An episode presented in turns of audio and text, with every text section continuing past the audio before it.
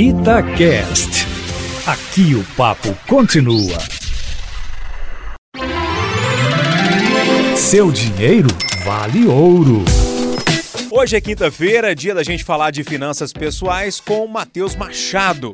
Matheus, a Amélia, do Vila Clores, aqui em Belo Horizonte, ela pede dicas para nunca faltar dinheiro na conta dela. Mas que pergunta difícil, hein? Bom dia para você. Bom dia, Júnior. Bom dia, ouvintes. Bom dia, Amélia. Pois é, Amélia, é um segredo que todo mundo quer descobrir, não é mesmo? Mas é claro que existem algumas dicas que a gente pode dar que com certeza podem te ajudar. Como é que a gente consegue não faltar dinheiro na conta?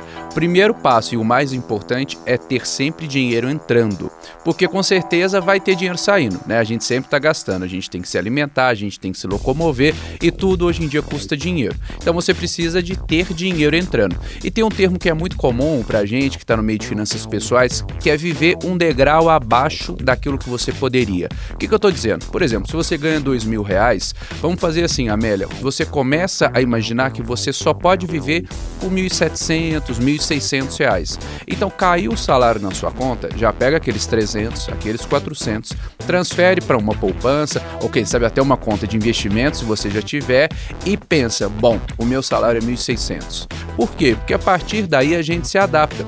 Afinal de contas, quase todo mundo já trabalhou em um lugar onde ganhou menos e vivia com menos. Então é uma questão da gente adaptar a nossa realidade. Essa é uma forma que sempre vai ter dinheiro na conta. É achar que você ganha menos do que você realmente ganha. Matheus, se a Amélia ou qualquer outro ouvinte quiser um contato mais fácil com você, vai aonde? Nas redes sociais, mateus com th.p machado e também pelo aplicativo Vale Ouro. Lá a pessoa pode cuidar melhor do dinheiro.